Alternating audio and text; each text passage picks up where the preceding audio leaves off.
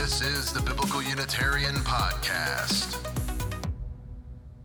Greetings, friends. You're listening to the Biblical Unitarian Podcast, the podcast that aims to start conversations about the oneness and unity of God and about the humanity of Jesus. Thank you so much for joining us this week at the Biblical Unitarian Podcast. My name is Dustin Smith, and as always, I will be your host. This is episode 151 entitled The Leto Myth and Christology in Revelation 12. We are continuing our ongoing series that looks at how God and Jesus are portrayed in the book of Revelation. Hopefully, you have been blessed by my readings of these sometimes difficult to understand passages in the sometimes confusing book of Revelation. In this week's episode of the Biblical Unitarian Podcast, we will look at Revelation chapter 12, where there is a sign regarding this cosmic struggle between good and evil. On the side of good, we have this woman who is pregnant with a child who is destined to rule. On the side of evil, we have this terrible dragon who pursues the woman and her son. Now, what many casual readers of Revelation are unaware of is the fact that this section of Revelation chapter 12 is actually drawing upon a popular mythic story, or you might call it a fable, where strikingly similar characters do similar things. This fable, which is called the Leto myth, circulated in the Greco Roman world, and it even originated in the region of Asia Minor. This episode will explore this sign as it appears in Revelation chapter 12, and it will compare it with the Leto myth in order to see if we can draw any significant conclusions about the Christology of the book of Revelation. Now, Jesus' birth is actually mentioned in Revelation chapter 12. So I suppose that since this is December, and since many Christians celebrate the birth of Jesus, we can actually call this a Christmas themed episode. Kind of, sort of, but not really. What will we learn when we set the ancient Leto myth side by side with the depiction of Jesus in Revelation chapter 12? Let's find out on this week's episode of the Biblical Unitarian Podcast. Our first point today is looking at the woman and the dragon in Revelation chapter 12. I'll start in Revelation 12 and I'll read the first six verses. A great sign appeared in heaven a woman clothed with the sun, and the moon under her feet, and on her head a crown of twelve stars and she was with child. And she cried out, being in labor and in pain to give birth. Then another sign appeared in heaven, and behold, a great red dragon, having seven heads and ten horns, and on his heads were seven diadems. And his tail swept away a third of the stars of heaven and threw them to the earth. And the dragon stood before the woman who was about to give birth, so that when she gave birth, he might devour her child. And she gave birth to a son, a male child, who is to rule all the nations with a rod of iron. And her child was caught up to God and to his throne. Then the woman fled into the wilderness, where she had a place prepared by God so that there she would be nourished for 1,260 days. That's Revelation 12, verses 1 through 6 in the NASB. So, in these first six verses, who are the actors in this cosmic drama between good and evil? Well, I've counted four particular actors. The first one is the pregnant woman. She is the protagonist. We also have a dragon, who is clearly the antagonist. There is the male child of the woman, the child that is the son of the woman. And we also have God in heaven, an enthroned God in heaven. So we have these four actors or actresses within this particular story the pregnant woman, the dragon, the male child, and God in heaven. So, what can we say about the woman? Well, it used to be popular to interpret this woman within the scholarship of the book of Revelation as either Mary, the mother of Jesus, or as Israel, the people of God. Now, to interpret this as Mary is somewhat understandable because Mary was the mother of Jesus, and in this story, this woman is the mother of Jesus. You can see how people have drawn that particular conclusion. Some other interpreters regarded this woman as the nation of Israel, and Israel is frequently personified as a female figure in the Hebrew Bible. Sometimes you'll find Israel described as a woman. Sometimes you'll describe Zion, the city, described as a woman. But you can understand how that works. There's a lot of imagery that's used there that was formerly used of the nation of Israel back in the Hebrew Bible. The primary problem with both of these suggestions is that the obedient readers of Revelation are also portrayed as children of this mother, according to chapter 12, verse 17. Now, modern scholars have basically rejected the Mary interpretation, but what they've done is that they've nuanced the nation of Israel interpretation, and they've suggested instead that the woman represents the collective people of God, both past and present. This way, the woman includes the readers of Revelation, the obedient readers of Revelation, and it still sees Jesus as the descendant of God's people. In this particular interpretation, interpreting the woman as the collective people of God, is confirmed later in Revelation when the people of God are described specifically as a female, a very specific female, namely the bride of Christ. And so, since the bride of Christ seems to suggest ideal Christian readers, the people of God, it seems to suggest that the woman here is also another way of describing the people of God, the collective people of God, both past and present. That seems to be the conclusion that modern scholars on the book of Revelation have come to adopt. Now, the dragon, there's really no need to debate the identity of the dragon within the story of Revelation chapter 12, because Revelation 12 explicitly tells us that the dragon is an image for the devil. In chapter 12, verse 9, it says, And the great dragon was thrown down, the serpent of old, who is called the devil and Satan. Revelation 12, verse 9 clearly there, the narrative revelation wants there to be no ambiguity or question regarding the identity of this particular dragon. This dragon is the devil, this dragon is Satan, and it even identifies it with the serpent of old. That's very interesting. Then we come to the actor of the male child. Clearly, this male child is Jesus. And this Jesus who is born of this woman who represents the human people of God, it seems to be a descendant of humanity. So if Jesus descends from the collective human people of God, then this makes Jesus a human being. Now we also learn about this male child is that he is to rule the nations with a rod of iron. Or is he?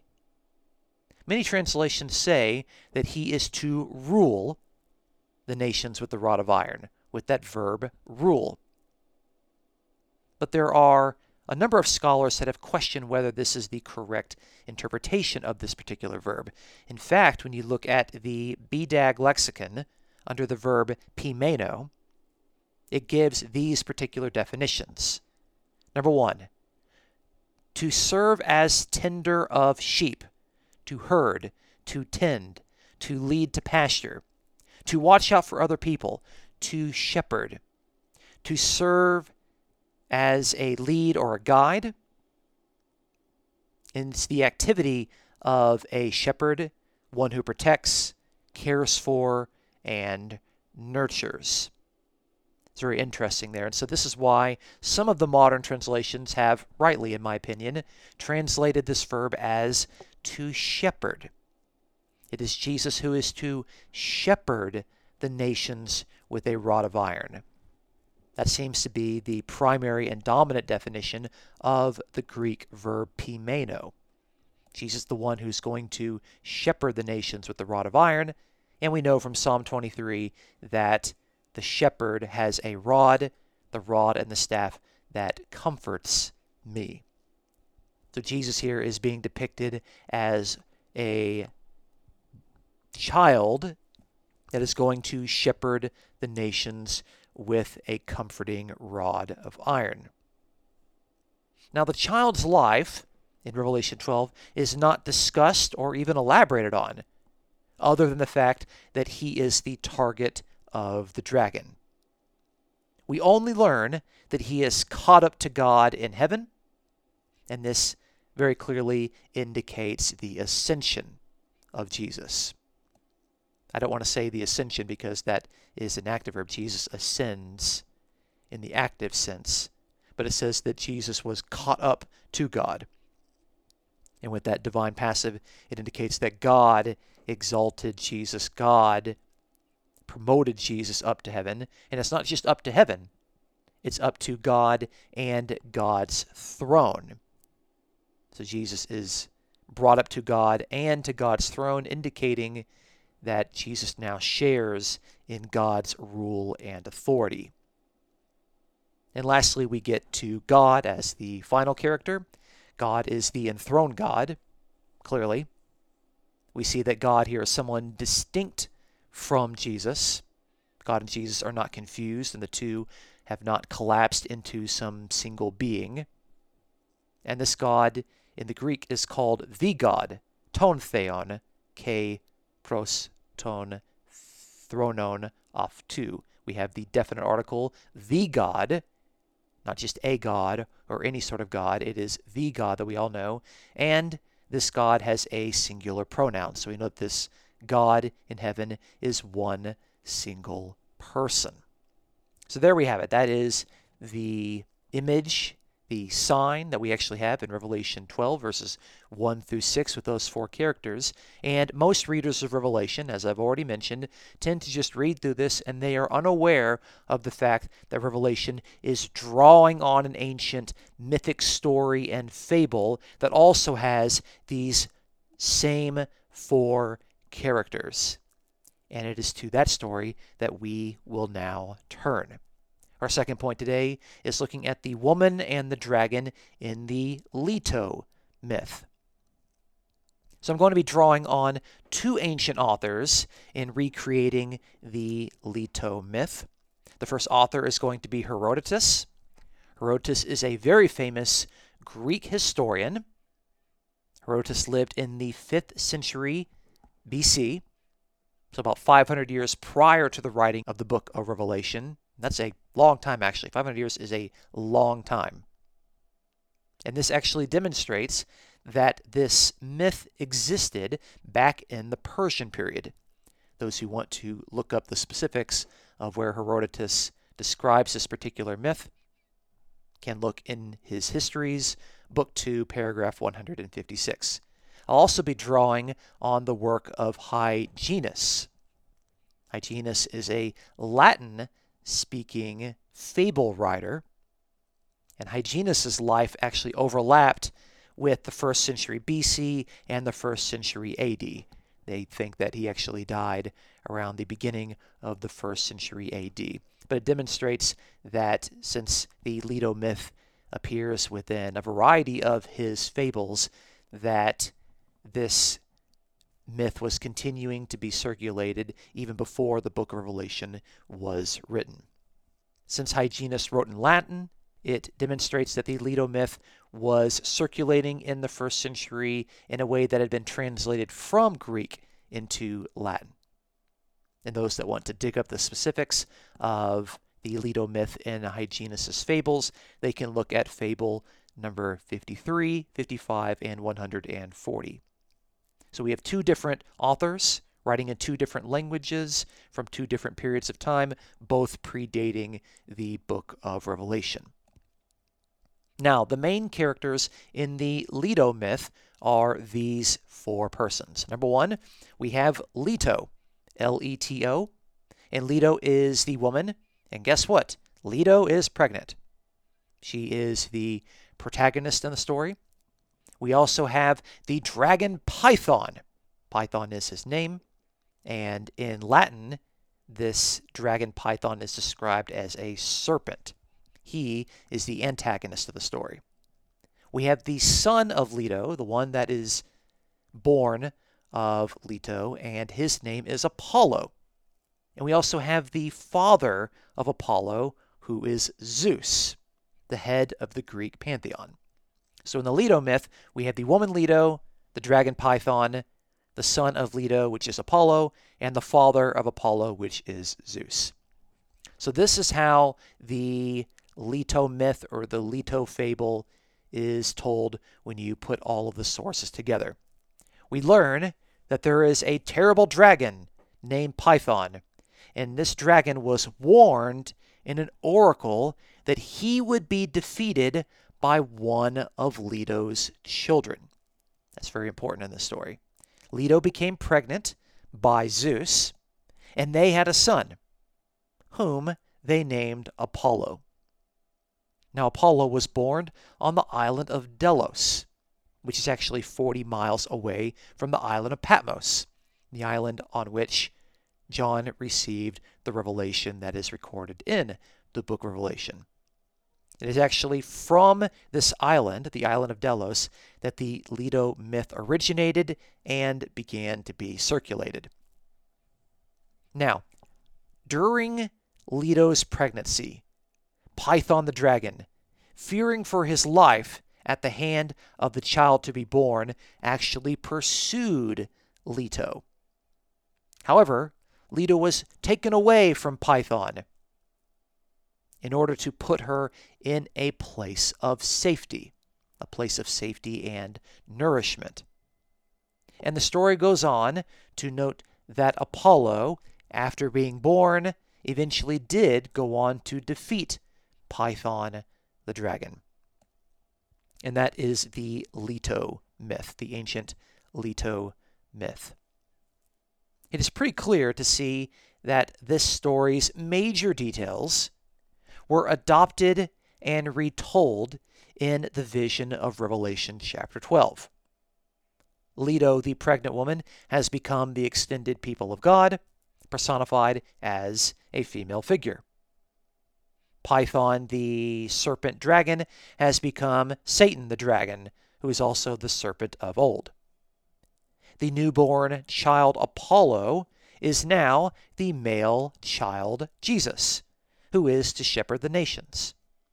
And Zeus, the father of Apollo, is now the enthroned God in heaven, the God of Jesus.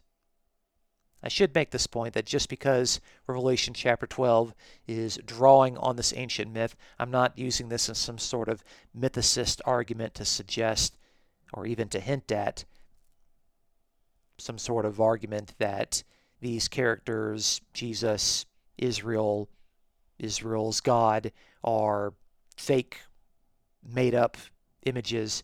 No, clearly these persons already existed in time, in history, it's just this particular retelling that we have in the imagery of the book of Revelation, specifically in chapter 12, is borrowing on this particular story. It's retelling this story, remolding this particular story, and presumably this story would have been understood by Revelation's readers, and they would have caught on to the fact that Revelation is taking the story and using it in a very interesting way. Having seen how the Leto myth was retold with Christian themes, what can we say about God and Jesus based on this symbolic retelling? Well, we can see that Jesus is distinct from God. That's pretty clear. Jesus was brought up to the God. And so these are two distinct characters. We also learn that Jesus was born as a descendant of humanity, and this makes Jesus a human being. No surprise there. Jesus has been exalted to heaven by God, and this indicates a promotion, an exaltation, as you might call it. And Jesus, because of this, is exalted in power and authority. We also see that Jesus ascended to God's throne. That's why I pointed out in Revelation 12 that Jesus was caught up to heaven, to God, and to God's throne. This means that God has shared his throne with Jesus, and the imagery of the throne indicates rule and kingship.